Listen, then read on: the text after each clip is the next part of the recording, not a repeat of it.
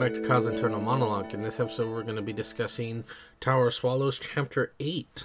So, this is a, a nice aside chapter, a break from all the misery that Ciri's going through and all the adventure shenanigans that Geralt and his company get up to. This is a political chapter uh, told entirely from uh, the perspectives of various minor characters in the political landscape of the ongoing war. Primarily Dijkstra, little bit of King Estrid Thyssen, some uh, some Sheala de Tancarville, some Philippa Eilhart, uh, but it's you know it, it's focused on the political ramifications of everything going on, as well as doing some world building. It's a nice break, um, and I always remember a bit of this chapter because of the the way in which uh, Sapkowski plays with history in our real world and puts it in his fictional world. There are two ways in which this is done this chapter. The story of Kovir is sort of a mixture of various different uh, historical events uh, from the leaving of the British Empire of the American colonies uh, and the formation of the United States of America to Venice in its relation to Italy, and there's this this very interesting sort of joke he's got going where he's mixing some stuff and um and showing the absurdity in which history operates on that we think of it as these big major ground shaking earth shattering you know, uh, changes throughout time, but they start small. They always start small. Uh, even the biggest changes, you can go back, you know, months, years, etc., and see the the small balls start rolling down the hill through the lens of understanding. Okay, this led to this, which led to this, which led to this, which eventually led to the big thing. And so with Kovir, you have, ironically, um, someone who didn't care, who was ignoring this side of uh, the potentialness of this area until let it, you know, slip by on its own and it formed its own culture, its own meaning, its own worth, in which eventually led to it declaring independence. The, you know, that is very uh, British Empire and the uh, and the original colonies of America. But there are other historical uh, avenues you can go down, different analogs. Uh, but me being American and knowing that that area of history pretty decently because I was taught it repeatedly, you know that you know especially with his little aside about taxation, it is so very clearly making fun of that. But also they became you know this almost city state area uh, known for economics and wealth and uh, you know the, they have a layout Lan Exeter has a layout that's very similar to venice. And has a historical background that's a mix of venice and some other places. So it, it, it's cool for him to show that. He's shown some bits and pieces of that throughout uh, the novels, but this always sticks out to me as really hilarious. Um, not only is it interesting world building for the, the world of The Witcher, uh, but also because it operates on many levels. You can have different people read this and they will attribute it to certain things. I attribute it to primarily to uh, my knowledge of uh, you know the independence of the colonies uh, from the British Empire because I am American. But at the end of the day, someone else can read it and pull something else out of it. Again, there's the Venice parallels that I can clearly see. Uh, you know, maybe some bits of India, etc. There, there are various sections of history that you can pull through and find the analog but I just think it's really funny because this kind of mistake is made throughout history.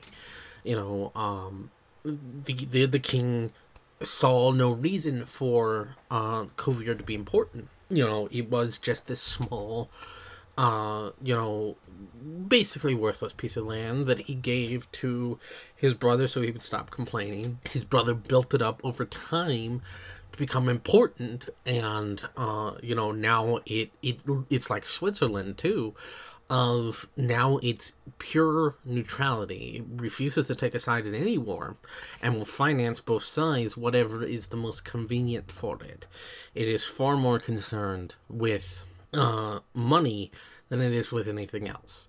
Uh, you know, their very first treaty is nicknamed "The Sea is Free and Open" for a reason, and um, there's this funny sense of irony to it, um, and the way in which uh, he builds up to the fact that basically Kovir is in a is between rock and a hard place. It cannot break its neutrality pact, and it already has a treaty with Nilfgaard.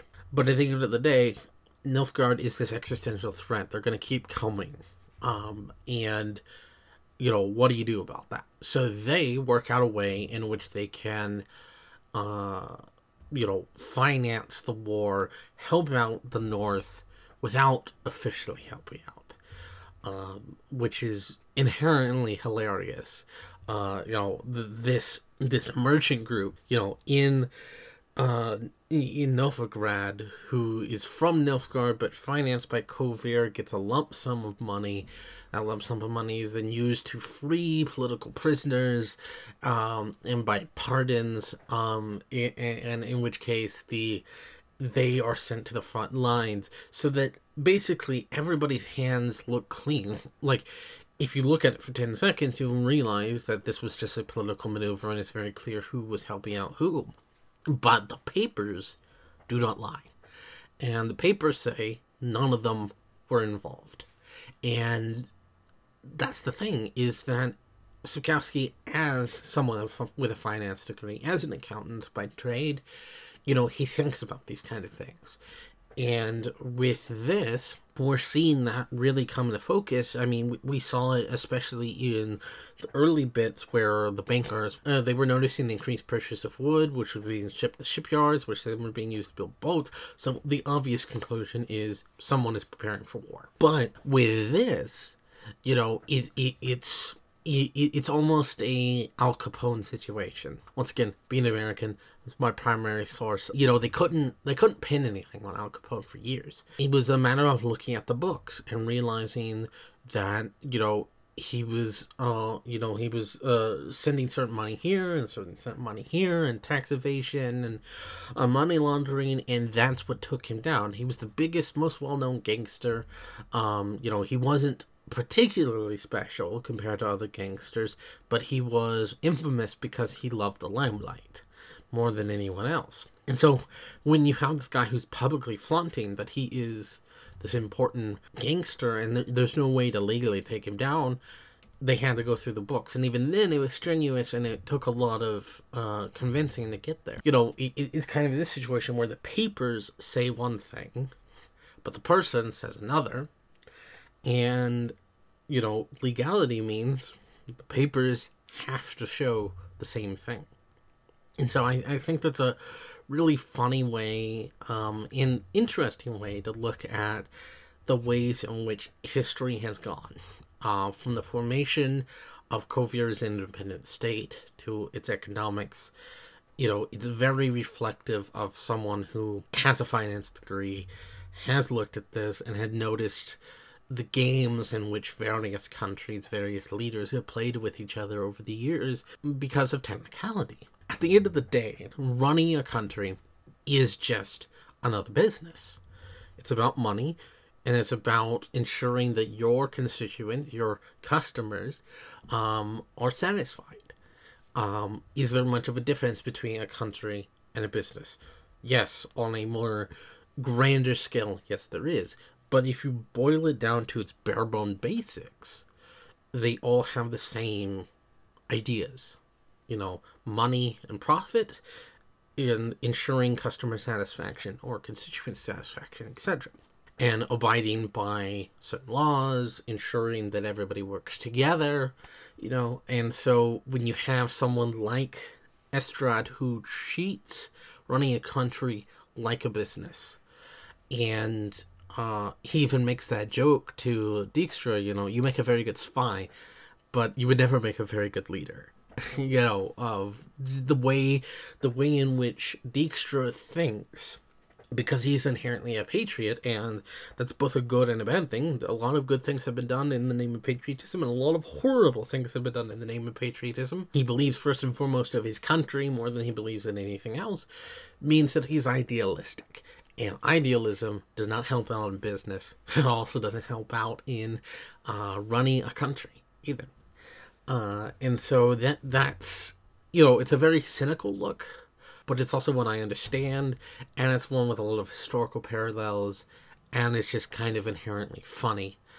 Um, the other bit that Sapkowski does to to hone in on the relation of this world and our own world is the good book. Uh, Lady Zuleika, the queen of Kovir, highly religious woman, reads the good book. You know, she reads several passages out of it. There is this question up in the air whether all uh, some of the passages she reads is true or not because she's ultimately working for the lodge, and was in was given impetus to, you know, prod her husband into going a certain way. The the good book is you know, often used even now in the real world is a synonym for the Bible. And while this isn't directly the Bible, because words such as gods are used and Lebioda, which are very particular to this world, it has a sense of the Bible. Not only is it a bunch of morality tales, you know, even if you don't buy into the religion, I personally buy into a religion, I am a Christian, but at the end of the day, uh, the Bible or any other religious text is a set is a set of parables, you know, uh, moral tales uh, with religious connotations to guide you through your life. Um, and so, you know, a religious text is not only the, the, the text of the religion, but also a sense of morality and justice and etc. And there's a lot of parallels potentially that this is the Bible, or at least a bastardization version of it. Because at the end of the day, we do know, you know, the, you know, because I have talked about it, uh, and, you know, that humans are from another dimension. No one belonged to this land. That this land was immigrated to and taken over by various races throughout history as the construction of spheres happened. So, uh, in effect, this very well could be the Bible. And it was changed and bastardized over time to be different. I mean, the Bible we have now in 2022 is different from the Bible as it originally appeared because a bunch of priests decided to chop it up and use it to serve their own purposes. That's where we get the term canonicity or canon from. So, you know, in effect, we're reading a chopped up, bastardized version of the Bible. Hell, I can't read any of the original languages, so I uh, read it in English. And that's a translated text.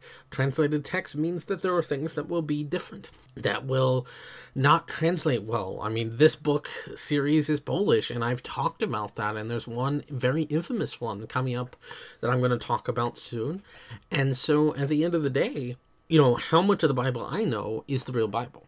And that's where we have here the good book is maybe a bastardization of our own Bible.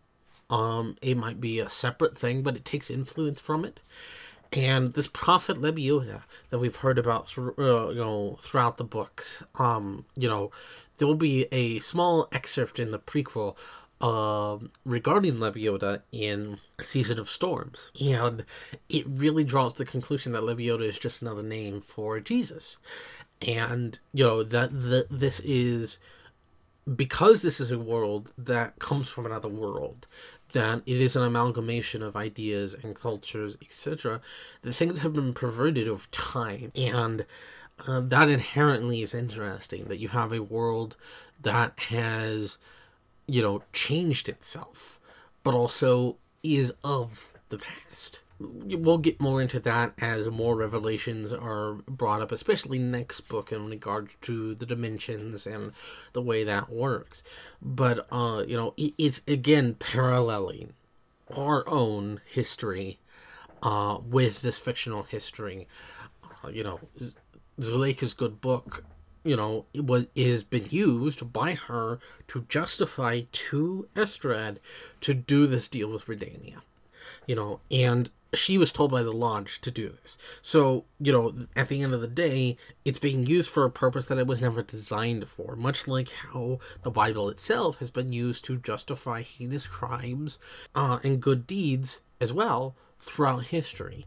The Crusades are horrible. They were they, they had nothing to do with anything in the Bible, but they use the Bible to justify it.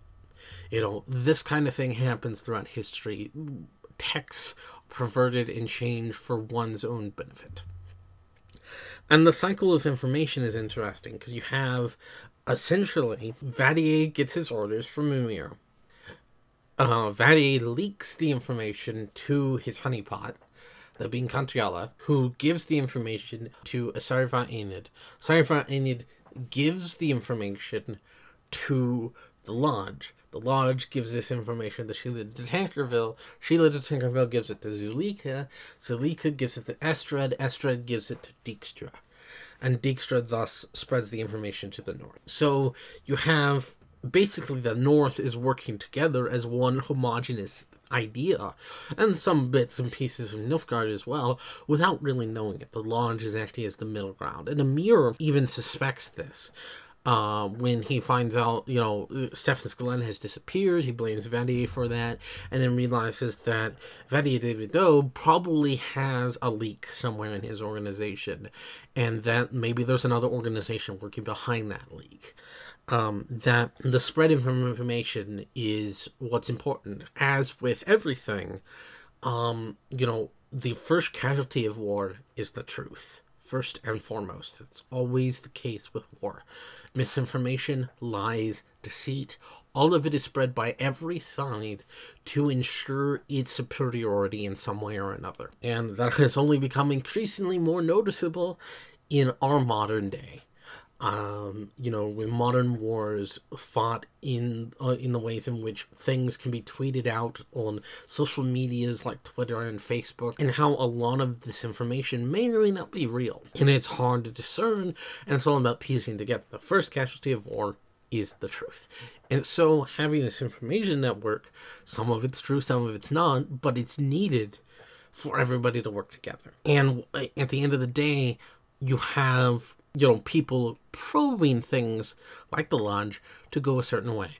Sheala de Tancarville was sending dreams to Estrad to convince him that Tancred should probably marry Ciri because at the end of the day, that's what the plan for the lodge is. Tancred is relatively smart, but he is known to be easily uh, easily moved in certain directions. He's hanging with a bad crowd. He's chasing skirts right now. They're going to get rid of that, but they're going to keep the fact that he's easily malleable so that they can plant Ciri there and Ciri will be uh, the de facto leader, as is pointed out uh, in the conversation between Dijkstra and Estrad, that at the end of the day, Tancred will not make a good king, and they know it. And so the future of Kovir lies somewhere else. And that's that's the entire ordeal there. And then at the end, at the tail end of this chapter, we get a nice little flash to the future. Um, it's uh, because you have a conversation between Estrid and Dijkstra, and they talk about you know that they uh they believe they're doing good, and they know that maybe sometime this will come out, and right now it's convenient for them to be friends, but maybe not so in the future, and that uh, justice in this world seems to be led by people who take first and foremost their own personal uh, power first. Uh, that that want gain out of everything. Um, people like them, they admit it. You know, as because Astrid has proved that Yennefer is not a traitor, and uh, Dijkstra says it's it's more convenient for me right now that she is. So we get a flash of the future in which they both recall this, you know, uh, conversation that there should be some fucking justice in this world as Estrad is murdered by assassins, most likely on Dijkstra's orders. That at the end of the day, this did come out, and it was convenient at the time for them to be partners, but in the future it is not. Convenience, not friendship, not truth, convenience for one's own gain. And the sad thing is, Estrad truly loved his wife. As the excerpt at the beginning says, the king truly loved his wife. She loved him. But is that really enough? And as we know, Zuleika was manipulating him to go a certain way because she cared greatly for her son, and the lodge was holding that over her. And now we see that he died. He could have easily held off the assassins, but he died to ensure that Zuleika was safe. Love is both beautiful and blinding, that it is both wonderful and miserable. There's a line in Babylon 5 that I uh, that I pointed out was really good is Sheridan at one point says, you know, it is the moral obligation of all prisoners to escape. And uh, Lorien goes, What if you're a prisoner of love? Is it your moral obligation to escape? And it points out the irony there that love is something unknowable, that it is something that enwraps you, that makes you act in certain ways, and you're trapped by it, both for good and for ill. That everything is a matter of convenience. And convenience is what makes the world run round, just like money. I'll see you next time. Till then, bye.